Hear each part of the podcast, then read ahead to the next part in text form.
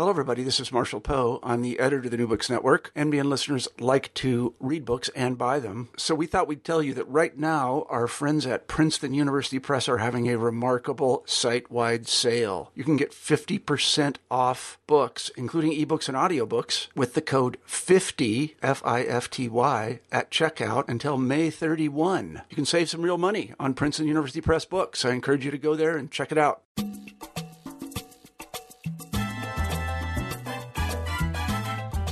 Hello and welcome back to New Books in Latino Studies. I'm David James Gonzalez, the host of today's podcast. As a reminder to our listeners, you can subscribe to and rate this podcast on iTunes or Stitcher, or you can also visit our website at new books in latino studies dot com, where you can also...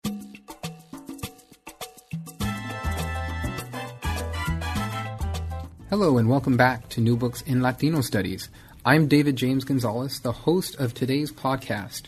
As a reminder to our listeners, you can subscribe to and rate this podcast on iTunes or Stitcher, or you can also visit our website at new books in latino studies dot com, where you can also access, stream, or download any of our previous episodes for free. Today's episode features a conversation I had with Kelly Lytle Hernandez and John McKiernan-Gonzalez at the one hundred ninth Annual Meeting of the Pacific Coast Branch of the American Historical Association, held earlier this month in Kona, Hawaii. Kelly Lytle Hernandez is an associate professor in the departments of History and African American or Black Studies at U C L A.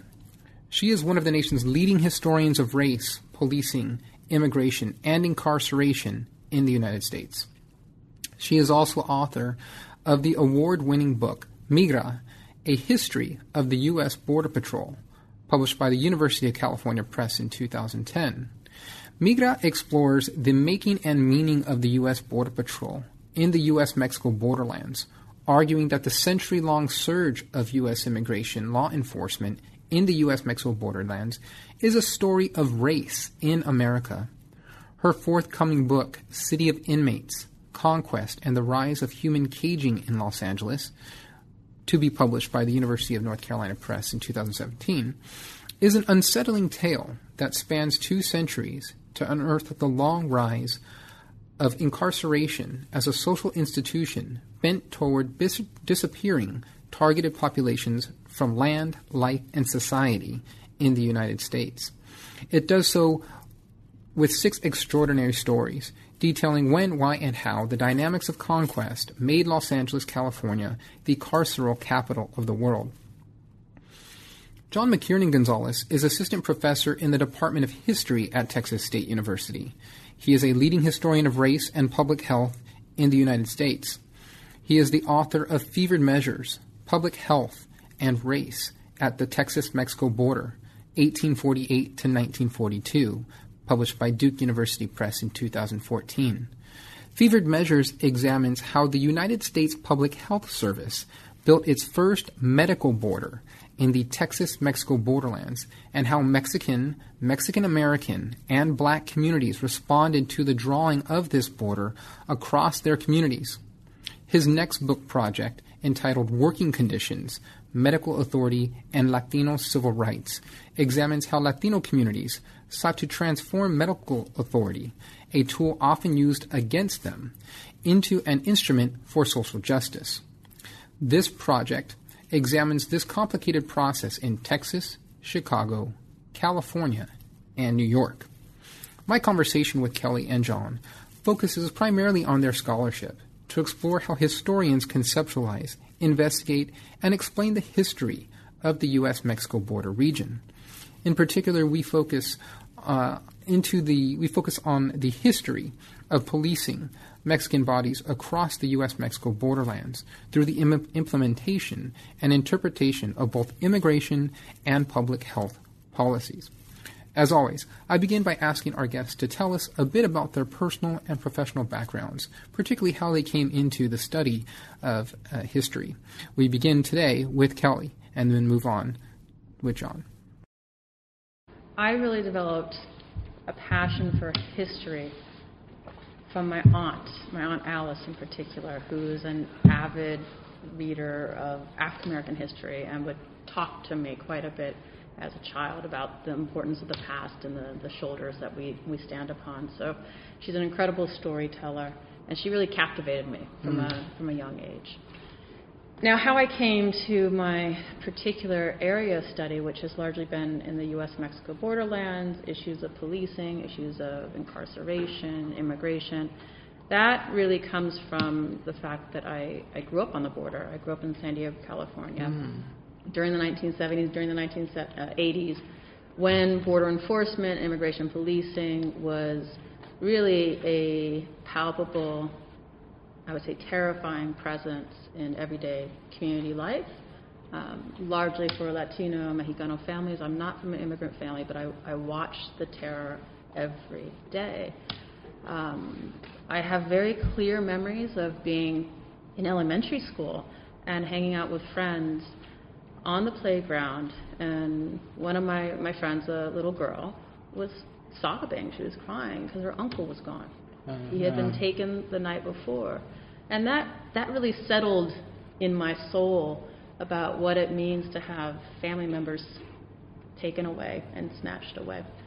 Um, so I saw, I, you know, I experienced that with friends. I experienced that with um, fictive kin networks.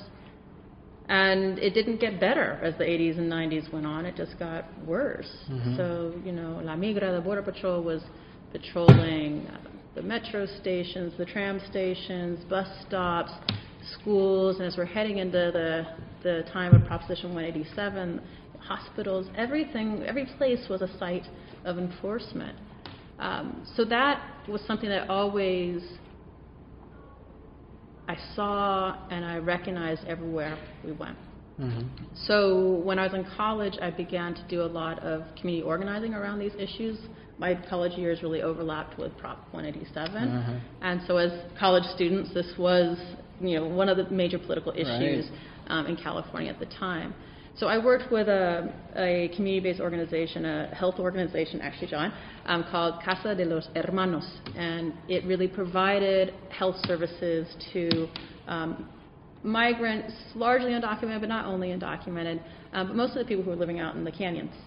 So we would go out and we'd provide um, condoms and safe sex education. And um, again, as we slid into Prop one eighty-seven, we were delivering babies wow. out in the canyons. Wow.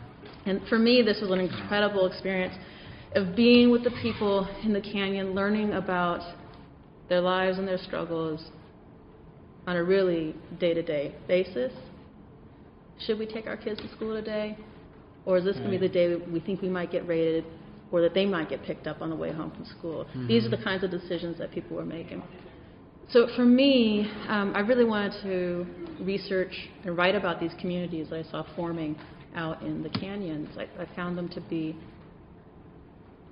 powerful, resilient, intelligent, durable, and so maligned, and so poorly understood. And I wanted to, to research and, and to write about these communities. But one of the things I knew is I couldn't do that alone. To study undocumented, the undocumented is incredibly difficult for mm-hmm. historians. I didn't think I could do that. Some historians recently have been doing that really difficult legwork in the archives or reading against the grain and through the archive, but right. I didn't feel capable of doing that. But the one thing I knew is that there was a boogeyman mm-hmm. against which everyone measured every decision, and that boogeyman is La Migra. Mm-hmm. It's the Border Patrol. Whether or not they're really going to come, it's the possibility that they might come, which right. dictates every decision. So these are these kinds of experiences that I had growing up in the border region and becoming involved in political organizing around Proposition one eighty-seven that led me to my scholarship as a, as a historian, someone who had this passion for history given to me by my aunt, and I blended it with the experiences I was having on the border and went to write this book on the history of the U S Border Patrol. That's, that's wonderful. That's, uh, yeah, I even remember Prop one eighty-seven, I think I, if it was ninety-two, I must have been in, in middle school, and even our middle school, which, oddly enough, was more of an a... I grew up in Chula Vista, so close to the border, mm-hmm. but uh, our middle school was mostly white. But even there, we still had a walkout. There was still a walkout. And uh, so it, it did shake, I think, a, a number of different, you know, uh, communities and, and kids. I think, you know, you mentioned the movement, uh, you know, being getting involved with it in, in college. Um, I didn't realize what it was then, but now looking back, it's uh, it's been neat to see how it, it crossed so many different, you know, grade levels and a number of people really involved with it. So it's great to hear how that, that drove, you know, an interest in scholarship. Uh, John, how about uh, how about you?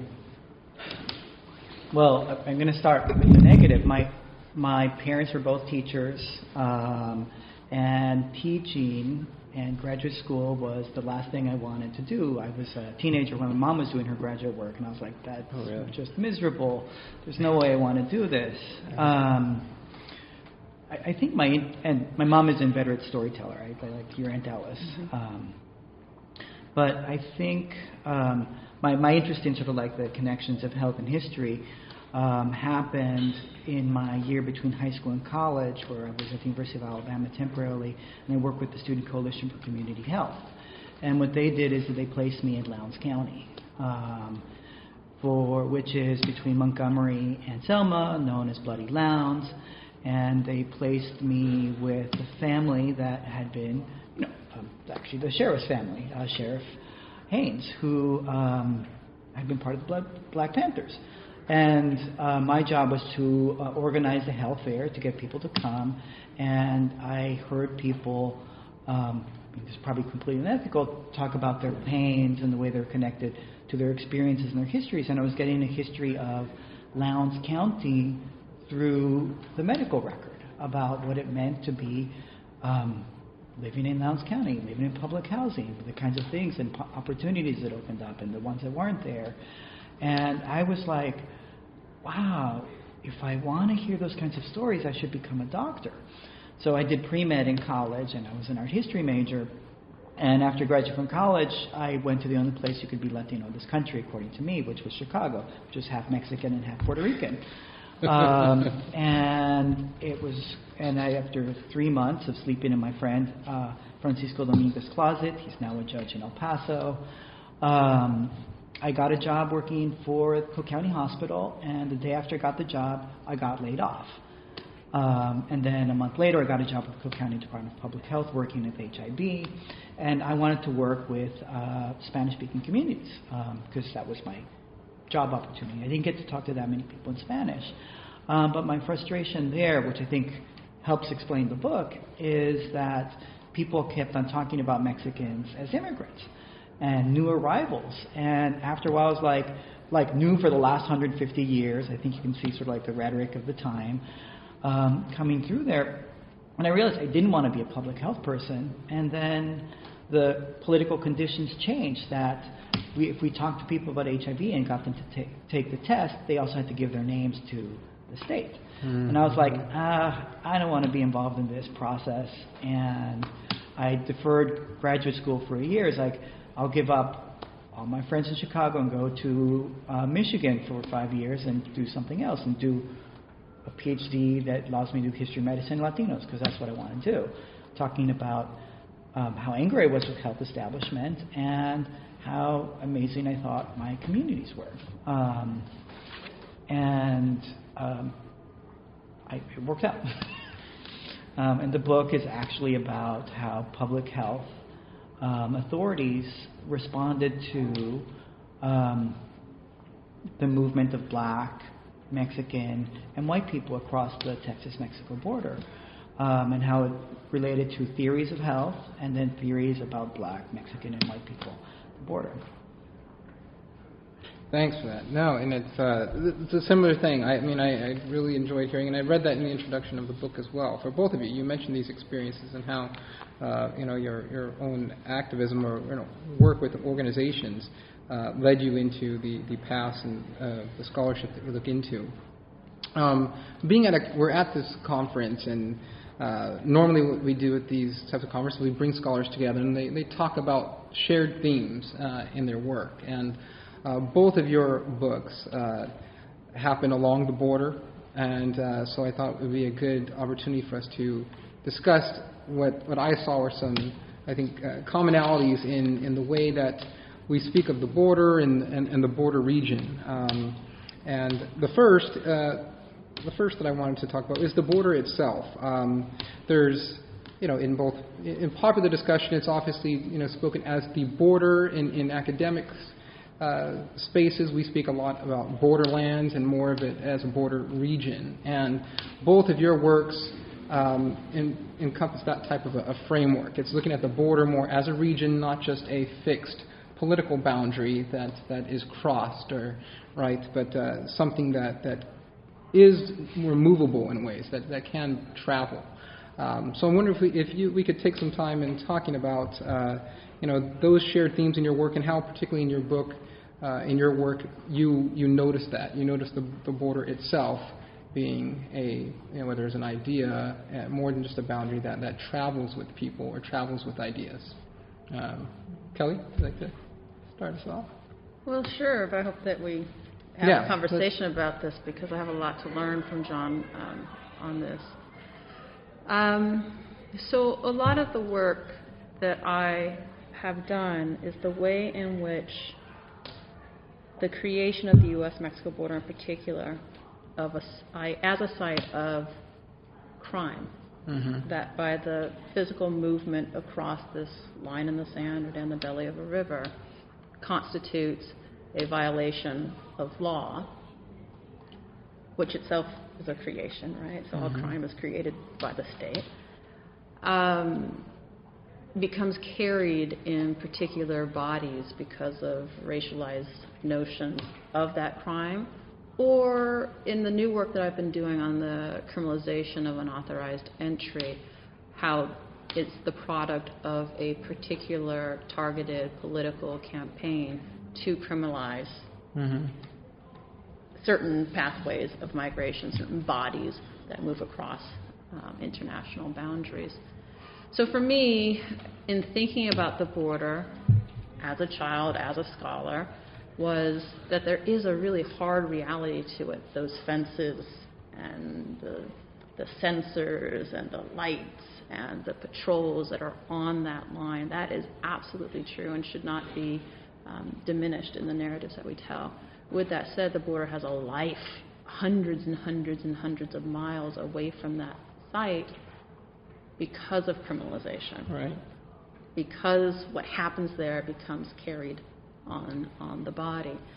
So that's what I was always so interested in, as well as one of the things I was so interested in is how particular populations became so aggressively policed and targeted within everyday community life for something that happened hundreds of miles away or ten miles away, um, and why that something that happened over there was so damn important anyway. Mm-hmm. Right? I remember as a kid asking my dad, like, Dad, why are, because the Border Patrol was doing like a raid, they're arresting some people, so right. why are they going after those guys? Right. And he said, because they, they think they're illegal. And there was a tone in his voice mm-hmm. of, that's a B S project happening over right. there. What you're watching right now, you should be suspect of. Mm-hmm. And so it always, he didn't say any more, but that was for me to investigate as a scholar, as a graduate student, as to historically why those people right there standing in front of me were being handcuffed, put in a van, and taken away from their families. Mm-hmm. So that border, for me, as a matter of, of law and order and criminalization, that's how it lives beyond that line, and your work does it, but in a different way. Um, I mean, the hardest thing for me, and actually, and I and I want to give like, um, like if I thought it was hard, I, I can't imagine how much harder it was for Kelly, because she had even more records that were off the grid for people. Mm-hmm. Um, but uh, what I did, or what, what I was told to do, is like. I hear um, the public health department was really um, involved in El Paso. Why don't you go check it out? So I did, and I ran across this riot, the famous sort of like typhus bath riots um, that happened, and I did not know how to put that in any framework. Sort of like uh, working class women, domestics, beating up, um, stopping traffic on the bridge, overturning streetcars. It wasn't. So, I was. I was expecting to have to read against the grain for resistance, mm-hmm. and there was. know, reading against the grain in that thing. A fist in the face counts as resistance. And I was like, um, how do I how do I say something smart about this? All I can sort of do here is retell the story. But the problem for me was thinking about what that meant and what happened before that and where those records are. So what turned out is like most of the records for what I did from eighteen eighty-two when the United States, um, when the Board of Health was created, the first national thing, this is most of those records were in the southern quarantine stations. It was actually part of um, the South, part of sort of like figuring out the southern edges of the United States or the southern medical edges of the United States. And then trying to figure out, well, why are they in Corpus Christi? Why are they um, right. in Monterrey? Why are they in Clavelito? Why are they back in um, San Benito? Like, why are they moving all over the place? Like, I thought this was a border study, and I'm tracking these people in these different places. Um, and then realizing, and I think part of it, I think, was the Prop one eighty-seven conversations about where the border was enforced. Like, the border is physically there, and you do have a like large stuff, but then the border between who gets to be somewhere and else is enforced in hospitals and streets and cars. And then thinking about that this federal medical border was first um, put into practice um, in the Texas borderlands, mm-hmm. um, and then moved to other places. Um, and I'm sure I'll be corrected on that, but for now... the Texas borderlands, and it was, um, and that really opened up to think about how this sort of like connected to um, both federal, how the feds intervened in the South, like they went from intervening for citizen, for civil rights or enforcing the fourteenth Amendment to enforcing who has yellow fever, mm-hmm. and sort of like a lot of the people moved, like governing travel was governing around yellow fever quarantines and seeing the overlap between what we know about black bodies and yellow fever, or what was completely off about black bodies and yellow fever, also being applied in different ways to Mexicans crossing. But the hardest part was really trying to figure out where this fit within a national narrative. And um, and it really, it's like thinking about moving borders, what really helped me think about power differently. Mm-hmm. Um, and I and I have to say, the The, the weight of actual people. Like when I shifted from thinking about surveillance to thinking about what people wanted, that really changed my the story I was telling and the story I was researching. So was that more of uh, was I was just about to ask, was that more of like your aha moment when you recognized that this border is mo- so mobile? I mean, when I read your book, both your books, it I kind of had you know that moment uh, of seeing how movable and the way the border could itself travel. You know. Miles either way, you know. This is not just miles into the U S border, right? Uh, but deep in, you know, down into Mexico, right? And that's uh, there's been various ways that that's happened, you know, over time. But so is, was it that with the people, you know, somehow that, that well, you were able to recognize that through the sources? Um, I think my dissertation committee had those aha moments before I did, um, where people said, like, looks like you're thinking about a mo- moving border. Mm-hmm. Um, but I think thinking about what sort of like became meaningful is like, what does this moving medical border mean? So like when they mm-hmm. drew a line between Laredo and Corpus Christi, that would be like drawing a line from Baltimore to Boston, like stopping that kind of traffic. Right. And to think about the immense scale of trying to impose a medical border right there, it's like, there's a really good story here. This mm-hmm. is really important. And no matter what happens, I don't know if the story's going to be told, but I'm going to tell it. It's, it's going to be told because I'm going to tell it. Right. Because I don't think anyone else is going to take that interest at that time mm-hmm. period. Um, and when I read um, Doctor Kelly Lytle Hernandez's book, I was just so impressed with thinking about the Border Patrol as people. And mm-hmm. when no, and I w- sorry, that's okay.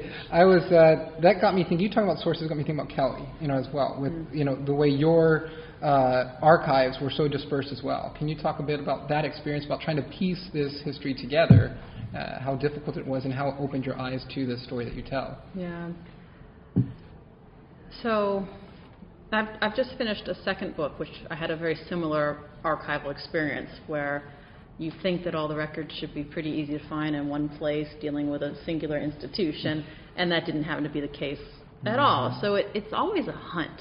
Right, I, the part I enjoy is being almost like a detective, mm-hmm. and you gotta keep knocking on doors, keep talking to different people, follow hunches, not get um, distracted or down when the hunch doesn't work out, and just move in a different direction. So for Migra, I had the blessing of running into the right Marion Smith, who was the librarian of the I N S at the time, the right person who um, knew that the Border Patrol's records were available somewhere in the bowels of the National Archives, but no one had ever gone to find them. And so she had an old index, I believe it was from the seventies or something like that. She said, you could take this index, and we'll give you a special badge. You can go back there, and you can find them. Which... I mean, I was super excited, wow. a second-year graduate student. I said, I, I'm on it. Let's do yeah. this. But, you know, you get to the back of the bowels of the National Archives with a very, very old index, right. and you're lost you immediately. Get overwhelmed really quickly, you get yeah. overwhelmed really quickly. You sneeze a lot. It's cold back there. And I just dug through all these boxes, um, and I did find a lot of their their records. And with that set of hints that were produced by the Border Patrol themselves, I was able to go out and track down other sources. The most interesting set of those additional sources, I think, have been um, that in the Border Patrol records, they kept talking about collaborating with a Mexican Border Patrol. Mm. I had never heard right. of a Mexican Border Patrol before. Right. So my ear, I just went, "Doo! What is that? I got to find it." So I went down to Mexico, and I was asking all the archivists, and they said, no, there's There's no such thing as a Mexican Border Patrol, and we certainly don't have the archive for that. I've never heard of it. Okay, I went to the next archive and said, I keep reading about a Mexican Border Patrol. No, there's no such thing, and we don't have that. Seven years of this kind of process. Oh my um, gosh, wow. I finally hooked up with another scholar in Mexico, Pablo Yankelevich, who had also been looking for um, similar records for the Mexican Department of Migration, which would have housed the Mexican Border Patrol. And I, I don't know what happened. But somehow he got the address and I got the money, and we worked together to get into those archives in Mexico City that aren't in an actual archive. They were in a warehouse, and the warehouse was leaky, and the records were falling apart, and we would work in them, and I got the worst case of pink eye I've ever had oh. in my, my life, just going through all these records. Uh-huh. But what that that search generated for me was a lot of documentation of cross-border collaboration mm-hmm. between the government of Mexico and the government of the United States, each for their own reasons, um, in controlling the migration of Mexican, largely workers, across the U S Mexico border. And that was a transformative set of documents that challenged me to think, um, to reinterpret the U S Mexico border, which I'd always seen as something that was created and enforced by the United States. Yeah. It's a site of U S domination. Right. Yeah. Uh-huh. But here I was watching, yeah, Mexican state actors enforce that same border, utilize U S state law for their own purposes. Right. And so it, it forced me to expand and reinterpret what the function of this place could be for different different actors. Mm-hmm. You know, I, you got me thinking a bit about, you know, when you're sharing your earlier experience of. Uh, seeing the policing of the border. Uh, that became very real to me when my family moved down uh, to Chula Vista when I was around ten years old, and we took our first trip to Tijuana. And I remember seeing the signs first, you know, those yellow signs with the family and the parents kind of dragging their children, look like they're running, right? And I didn't really get it yet. But then that made a lot of clear sense when I saw people actually, and this was what happened in the early nineties. It doesn't happen anymore because of the way they've tightened the border, you know, right, uh, in those areas. But you would literally see people and families running across the freeway. Uh, and it, uh, I don't remember if I actually asked my parents any questions, but I, it was just, it, it was so ingrained in my memory, and it's always been there. And I'm, I don't even know if the signs are still up, but, um, you know, it's I can I can relate to that experience and that, you know, of. Uh, And your book, certainly, it, it provided wonderful historical context for understanding how that developed. You know, and as you mentioned, being a history of the Border Patrol itself uh, and of the Border Patrol agents in, in the early part of the book, right, figuring out how to implement immigration policy and having quite a bit of leeway with that. Yeah. So the early part of the book, as you say, is really about... In nineteen twenty-four, the United States Congress passes this massive immigration law which restricts, you know, much of the world from coming to the United States. And then they tell a couple dozen guys out on the border, go and enforce it. Well, that's an incredibly difficult task for any civil servant. And so I very quickly saw that the issue was that there was all this distance between the mandate from Congress mm-hmm. and the everyday people who were told to enforce this. And the guys who were hired, and they were all guys who were hired to, um, as Border Patrol officers, to enforce this new nineteen twenty-four law, they did it in their own way. Right. And most of them were from the border area, so they took the customs and the culture and the hierarchies of the border area, and they just um, injected them right. into federal law. And in that process, transformed the way in which U S immigration law was intended to work. Mm-hmm. Um, and made it far more narrow. And this is not to say that the broader cast was going to be any more just. Right. That the anti-Asian um, central elements of that law, if they had been more aggressively enforced, would not have been a better option. That right. is not the argument that I, I wanted to make or want to make.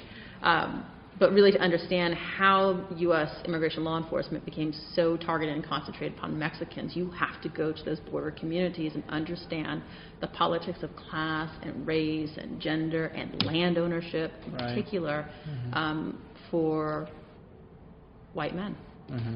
poor working class white men, landless white men. Mm-hmm. And they are the ones who gave us the reality with which we live today. Right. Yeah, and on the same topic of individual agency, John, in your work, uh, how did you see this manifesting with the implementation of, you know, public health, um, you know, mandates and programs along the border?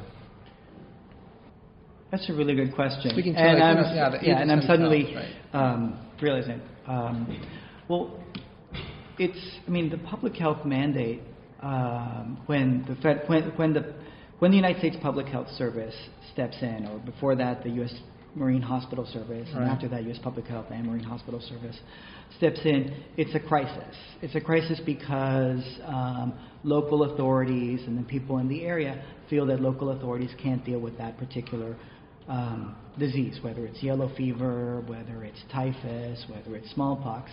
It's gone beyond their ability to cope with it. Mm-hmm. Um, so they asked for the federal. So, so it's, it's in a sense, it's like we want you to come in and help with the situation. That said, the majority of people who died in the borderlands died of old age, died of tuberculosis, died of dysentery, died of infant. I mean, the vast majority died before the age of five. So um, yeah. died of hunger, and these were not crises. So these were the, the crisis. What this, was that these diseases, people died in horrible ways. That versus, you know, the really nice way of just dying of diarrhea. Um, so it really struck people. Um, I'm sorry, it's it's morbid, but it, people didn't like dying of typhus. You died, you died internally, you bled internally. Yellow fever, you throw up blood. Um, and smallpox, you pu- your pimples become so big and you bleed to death from these fevers. Horrible, horrible ways to die. And they were worried that this might affect. Um, the American mainstream Americans, otherwise, so people needed to step in and draw a line somewhere. Mm-hmm. So the mandate was to protect what was considered America, not actually to establish a safe, safer conditions for people, and then to prevent this from happening. Um, so the gist of my book is actually like before nineteen twenty-four, and then it's mm-hmm. sort of like how these um, medical quarantines then coexist with the Border Patrol and the ways they try to justify these quarantines with the Border Patrol when there aren't typhus epidemics in Mexico, when there aren't smallpox epidemics. Well, there are smallpox outbreaks, but they're not. There's more vaccination in Mexico than there is in the United States, when yellow fever has not actually appeared since nineteen oh five.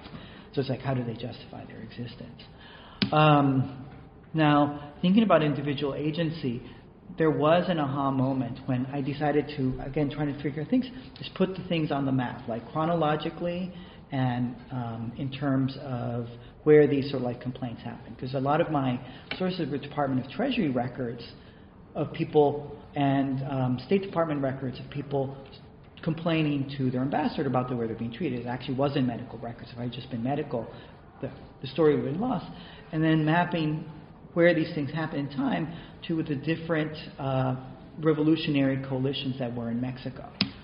And that's when, like, I was like, oh my God, this is actually central to Mexican history. Mm. Like, Pancho Villa could care less about, well, not could care less, but like, the way he sort of like responded to medical aggressions was by, perhaps by sort of like having um, invading Columbus or allowing people to resist in public against this. But then Carranza, who a lot of his source, sources were in, financial sources were in Texas, this ability to move freely without being harassed by medical authorities mattered a lot to everybody on the border, and particularly to respectable Mexican middle-class people. So the Carranza regime was very active in trying to stop um, undue harassment of people. And that, when I saw that, the sort of like, you know, like the eight hundred page Friedrich Katz book made sense. Thinking about mm-hmm. Carranza, Constitution made sense. And it's this act of mapping these conflicts in space, these legal complaints, really opened up and pointed out how deeply interconnected um, or how sort of like problems on the bottom were connected to larger process. So it wasn't actually individual agency. It was connected to larger social projects in northern Mexico. And I was so happy when I saw that. I, I was... I was like, I have a book. I have a project. This this is a contribution. Mm-hmm. I know this now, and other people will know this now in the future. And I'm I'm so happy to think about that. And now, when you look at currently, like it's it's all about vaccination. Who deserves to be vaccinated? Who doesn't? So right. I think some people think of it as an anti-vaccination book, but it's actually a due process. Like who deserves to be vaccinated? Mm. Who doesn't? And in the process of looking at that, in terms of thinking about the transformation. Um, Uh, Kelly Lytle Hernandez in book Migra talks about the Mexican Browns, or like the creation of these criminal bodies that right. need to be policed. And for before that, uh, what happens is these medical authorities go from seeing a vaccination scar saying like, oh my God, they're vaccinated, that's great, to seeing a vaccination scar is like, this is proof that we can't trust them. Like mm-hmm. the, the the context mm-hmm. changed the meaning of the body in particular ways. And I thought that was a really important point to make in terms of thinking about medicalizing or diseaseizing, uh, pathologizing uh, Mexican crossing.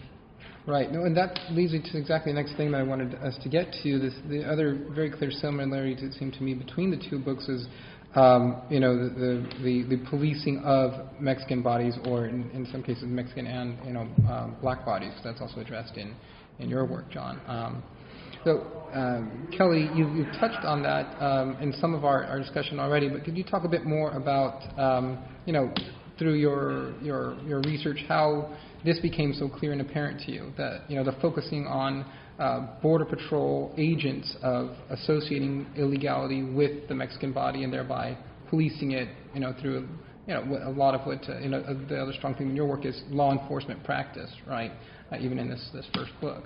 But that's tied to essentially what we, we call now, um, uh, now the term's, of course, slipping my mind. Was it racial profiling? It's a type of racial profiling, right? Yeah, well, that's a really good question.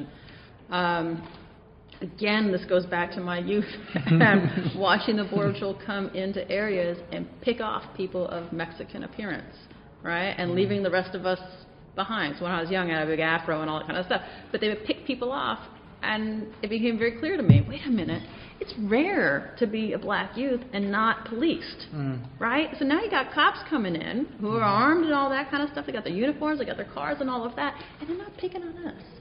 That, too, made me very, very curious. Mm. And I see how they're targeting certain populations, and I was uncomfortable with it, and I didn't understand it, and I was deeply curious. So that was my training as a, a young person, seeing how that was happening.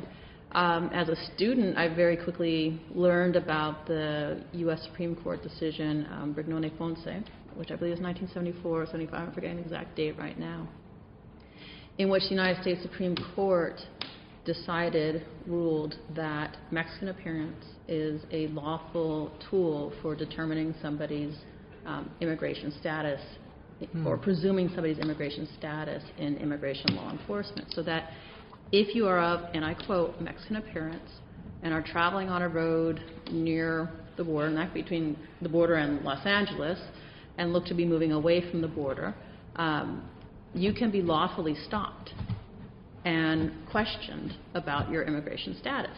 Now that's racial profiling one oh one, mm-hmm, mm-hmm. and that remains law today. So when folks in Arizona and all that say, we're only doing constitutional policing here, right. mm-hmm. what they're not telling you is that it is lawful for Border Patrol officers or people, officers engaged in immigration law enforcement to stop people of Mexican appearance. Mm-hmm. Um, so that's how I became aware of this as a person from the borderlands and then as a, a student, and I thought, wow, we have got to understand how the United States Supreme Court could come to that ruling right. in a post um, Brown v. Board world, mm-hmm. that that became logical and sensible and remains with us today. So that, those are the two things that I would say right. really pushed me to want to explore and open up and question racial profiling in immigration law enforcement, which I think most people regard as common sense. Mm-hmm. It's not something we, we question, but right. I did. And your book does such a great job, Kelly, of you know tracing that back, you know, historically. You know that that isn't just you know a you know such a, a more recent you know seventies, thirty, forty years or so. Um, development, but that's a long-established practice, you know, of the Border Patrol, and, and you know, in, indeed ingrained, so to speak, in their institutional D N A, right, of how they do their policing.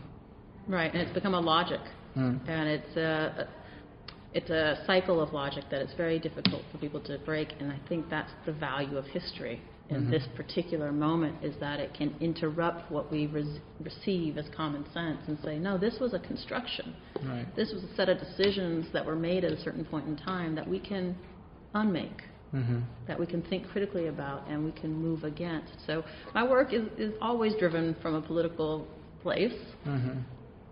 I don't have a particular objective in mind. I don't know what the solution is. I want us to engage in that conversation, but I think that's where, for me, history is so valuable, is it opens up questions right. for us to say, hey, we should talk about why we do things this way. Mm-hmm. It's not natural. It's right. not law. And let's move forward in a more loving or human or humane way. Well, I'm preaching to the crowd here with a group of historians, but you know that's that's what's so important about historicizing these types of practices, because they are things that become taken for granted, you know, right? Um, seeing as you know normalized in whether the, the, as we're talking about the type of policing that is conducted, but to understand how it actually is you know constructed and developed and and and, and deviates at times so far away from you know intent and uh, you know is really critical part of our of, of both of your work. John, did you want to add anything else about, you know, the, the because I associated, when I, as I was reading, again, the books alongside each other, I saw, you know, again, the the monitoring and policing of, uh, you know, Mexican bodies kind of going on in your work as well, you know, being associated, Mexicans being associated with illness, Mexicans being associated with disease. And there's, you know, there's there's a bit of scholarship growing on that. Um, anything else you wanted to add on, on your part from the, your work? Um, well... What, just there's a bit of a Chamber of Horrors comment thing I'm about to say right now uh, in terms of this, is to me, I was, I mean, I was doing polish up research for the book to sort of like get it done, um, and I ran across, again, trying to figure these things out, is like after nineteen twenty-four, different, like, different border stations acted and performed in different ways, and um, what was really troubling to me was the way in which El Paso, which had a substantial southern white population, a substantial midwestern white population, um, and a growing like children of Mexican descent population in the area, um, the public health officer there was adamant about sort of like equating Mexican with um, not just with smallpox but with syphilis, Um, with other things. So the detainees, the Border Patrol would bring people over. It's like, well, let me uh, see if they have a, a dread disease. Let me make sure I can permanently make sure they don't go back. And he was, and that's very much like one person can really shape a whole city's experience of migration. But what was even more troubling to me was the way that the agents in Eagle Pass, Texas, um, would bring uh, the school children in the Mexican-American school Um, down to the baths to douse them in, uh, in, in whatever they're using to clean the kids, in kerosene vinegar, yeah. and then sending them back to school. And then the harvest, people were going to go pick the onions, had to go through the baths to get washed and then go pick the onions. And it was ingrained into the uh, El Paso, Piedras Negras M O. And mm. um, And that to me is sort of like, in terms of thinking about common sense, that is like the farthest from common sense I can imagine, but a best example I know of common sense.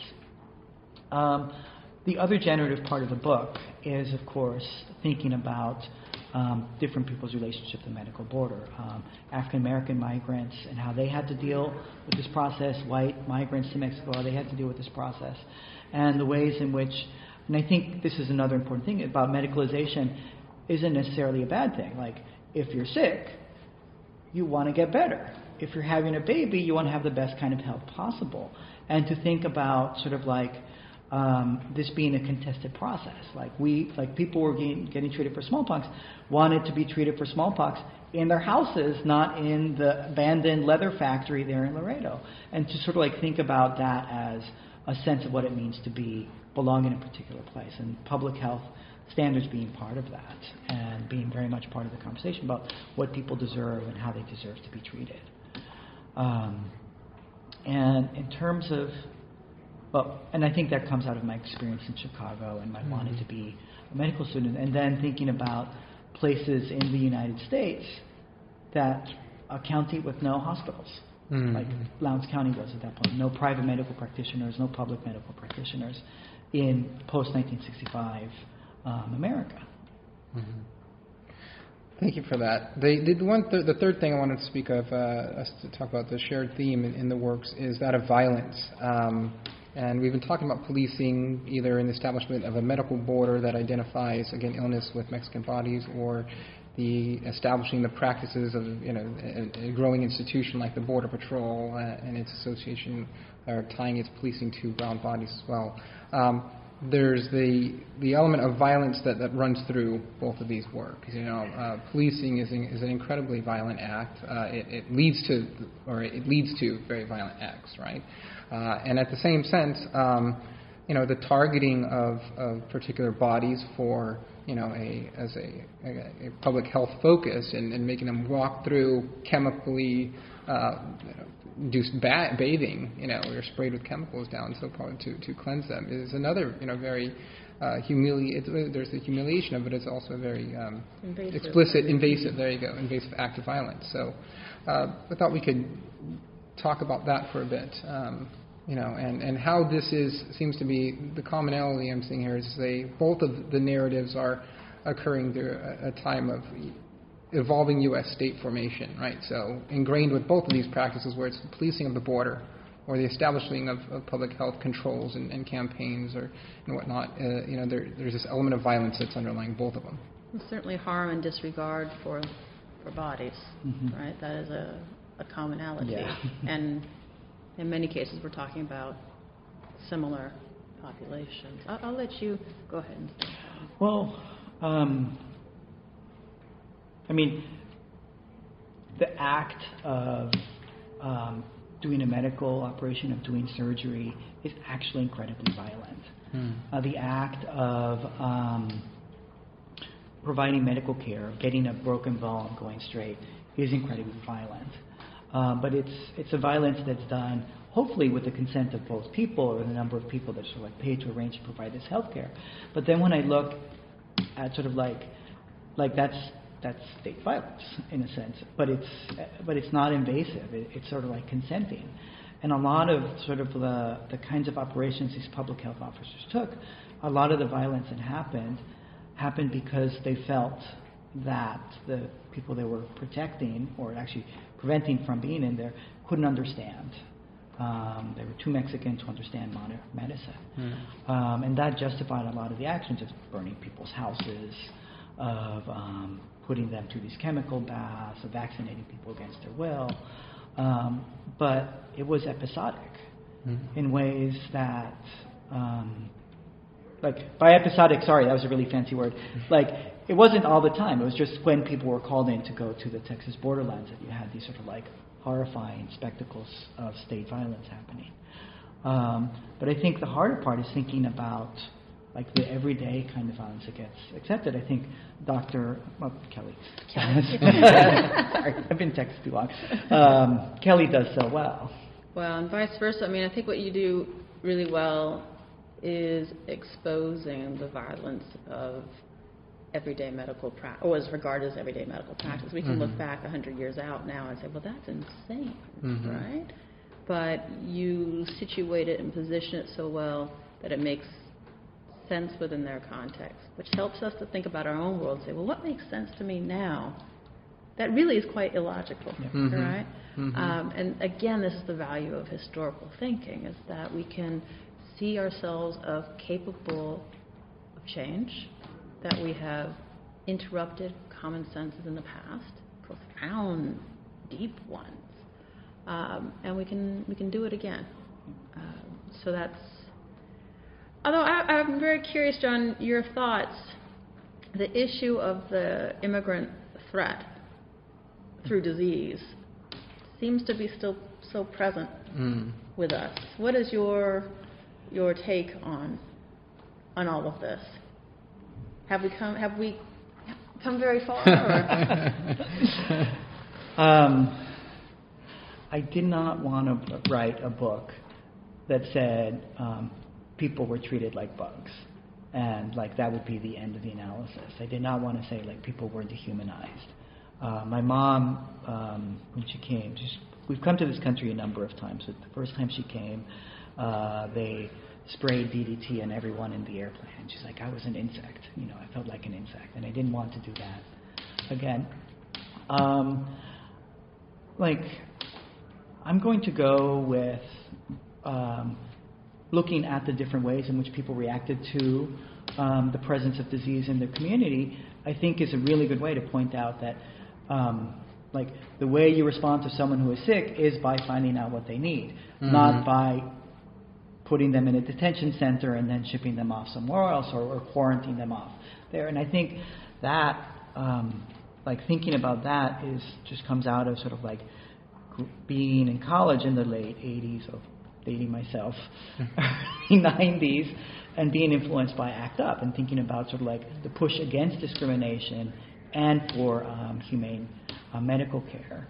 Um, so, like thinking about, I mean, the um, the other one of the presidential candidates comments on Mexican immigration, like they bring disease and they're not saying it's the best, is like, I'm like, no one. I mean, disease is something that happens. Like yeah. people, like you know, my. Like, people die on the freeway all the time, but no one says cars, they bring death and destruction to where we live. I mean, right. Some people do, which which is a great thing.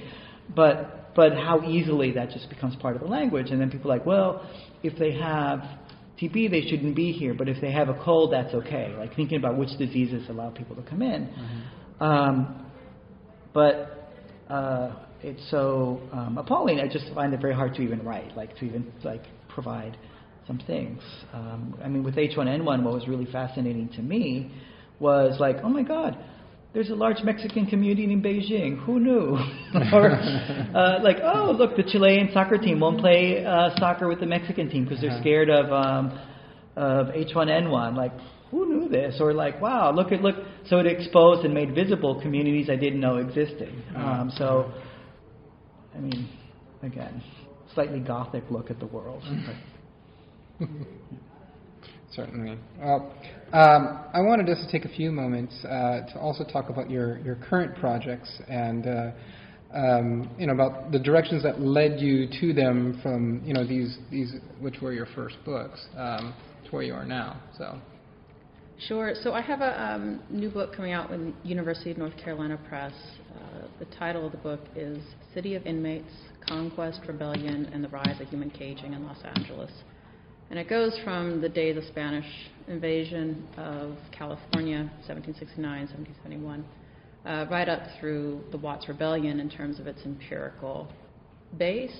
With that said, it really is a deep historical look at the dynamics of mass incarceration and what mm-hmm. we're seeing um, have played out in the United States since the early nineteen eighties. So it's, it's a really richly documented history out of the archives.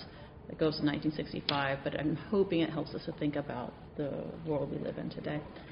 Um, so what that book does is it thinks about the rise of incarceration in Los Angeles in particular, which has the largest imprisoned population, not only anywhere in the United States, but as many people say, of any city in the world. Wow. So that's right. Wow. The city of inmates. That's why I, I, I use that term. Mm-hmm. And I think that by studying Los Angeles, we can see the history of incarceration in new ways. So what Los Angeles brings into relief for us is maybe the dynamics of the, hist- of the history of the border and in the America West, questions of indigeneity, questions of labor and race together with indigeneity, And I use a conceptual framework known as settler colonialism mm-hmm. to think about the rise of incarceration as a project of eliminating targeted populations from land, life, and society. So we've done a lot of historical thinking about the rise of incarceration out of black slavery to Jim Crow to what Michelle Alexander so powerfully described as right. the new Jim Crow. Right.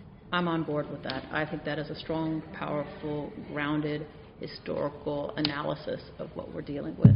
I just think that there's more mm-hmm. to the story. Um, the rates of incarceration for indigenous populations, the rates of police killings for indigenous populations in the United States are on par with or higher than um, black communities in many areas of the United States. We have got to think seriously about what is going on mm-hmm. um, with black and indigenous folks in this question of human caging. Um, and it's those kinds of statistics that made me think, okay, I've got to figure out how these stories come together mm-hmm. in some sort of way or on parallel tracks, but what is the conversation that's happening? The second component is that we know immigrant detention is the fastest growing sector of the carceral state in the United mm-hmm. States today, and it has all these protections around racial profiling that other realms of policing don't have, and so we know it's a very dynamic growing sector of the carceral state. How does that fit into these extraordinary rates of indigenous and black incarceration um, and immigration controls, one of the most highly racialized sectors of policing and incarceration. It's about right. ninety-seven percent of the people who are deported are Mexican or Central American. Mm-hmm. That blows out of the water any other sector um, of jailing mm-hmm. or imprisonment. So I went and I did a lot of historical research, found um, six stories that help us to understand Um, these three dynamics of Native, Black, and immigrant incarceration in the United States. So those are the, the six stories that I tell about sort of the deep history mm-hmm. of our contemporary moment, and I won't bore you with those stories now. But well, I would love to be bored, so to speak, but uh, well, we can't wait for that to come out. And it'll be in twenty seventeen? twenty seventeen, April, May, something like that. Okay, so mm-hmm. not too far out. And, uh, John, you have a, another book project that you're working on as well. I would love to hear more of your stories as well. Um, and uh, the, the second book project is called Working Conditions, Medical Authority and Latino Civil Rights. And I have to say it emerges from two places. Um, the first one was actually a conversation with Kelly um, in Austin, where she introduced me to the concept of cop history. Like, I do cop history, I read the books, but, you know, like thinking about what the cops are, their social history, things like that. And what's missing uh, from my book is Latino doctors. Um, mm. They're not there. They're, they're sort of there. They're on the outskirts. They're not quite there. And, um, and so I was like, ah. Oh. And the other thing that really kind of jump-started this was a commission I got from Stephen Pitty and the National Park Service to do a short national history of American science, American medicine, American Latinos. And if you've seen how richly a document like Little Encounter in Laredo in eighteen ninety-nine, this was like the first time I actually got to think about the national. I was like, I, I don't believe in the national. Like, this sounds like little states. Like, I think, you know, people experience the United States differently right. in California and Texas and other yeah. things. And to talk about what Americans do seems like crazy. I mean, not, well, seems like really hard to jumble that thing into something that is recognizable. But this is what I had to try to do. So what I what I first did is try to figure out, this is like, where were the Latino physicians in Texas and how it related to um, the status of the community. And um, there were more Latino physicians in Texas in nineteen oh three than there were in nineteen twenty. There were only three licensed and certified Latino physicians or Spanish surname physicians nineteen twenty, and then it opens up in the nineteen fifties. And I wondered, like, well, where does this fit in nationally? And then I started looking at the A M A directories, and I was like, it's really interesting dynamics. No, no doctors in Colorado, very few doctors in New Mexico, very few doctors in California, um, lots of doctors in Chicago, lots of people trained in the Midwest, lots of people trained on the East Coast. um, not so much in Florida. And then this changes. The training begins to happen in the South, in historically black medical mm. schools and historically white medical schools during the Jim Crow period. And this is when uh, physicians become civil rights leaders, like Hector Garcia right. or some things, like these wonderful, respected physicians. And um, people call, talk about this being really important. But I was like, but, you know, like having dealt with physicians, I'm like, are physicians like the best person you want to do to lead your social justice campaign? Uh-huh. Is this what you want to do? So um, I'm thinking about sort of like thinking about physicians shifting place and what they're called upon to do um, in different, I can call it civil rights instead of social justice struggles, uh, since the first national medical directory up to nineteen sixty-five, and I end with it's going to something around Backey and sort of like what happens there. But it's really um, really interesting to think about how this allows us to map um, this, the different corridors and sort of like how transformative uh, world post-war, World War Two California was for um, aspiring Mexican Americans, how, trans- how it was transformative in Texas. Um, but then also thinking about the expulsion of um, Cuban and Puerto Rican and Mexican physicians from places that they were, like the Midwest and um, New York. And that, to me, um, is sort of like the same thing. You map things like, this is a much better story than I imagined, thinking about mm. medical schools as um, migrant hubs and shifting migrant hubs. And when a, a family that has enough money to pay for someone's um, tuition is accepted, and then it is not accepted. Mm. Um, some things. So, like the first black physician in Puerto Rico was trained at the University of Michigan. Right. Um, and it was the aboli- the post-Civil War moment. Where people were like, sure, why not? Um, and then how that disappears.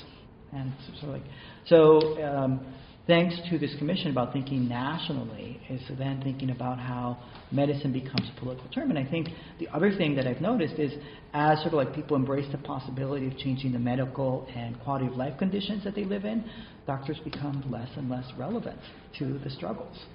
And uh, that to me, I think is um, my line is public health belongs to all of us. And it's really nice to see that seemingly to work out in practice in what I've seen in these documents. You you sound like a, a Black Lives Matter activist that our safety belongs to all of us, right? That it cannot be given away to uh, officers of the state.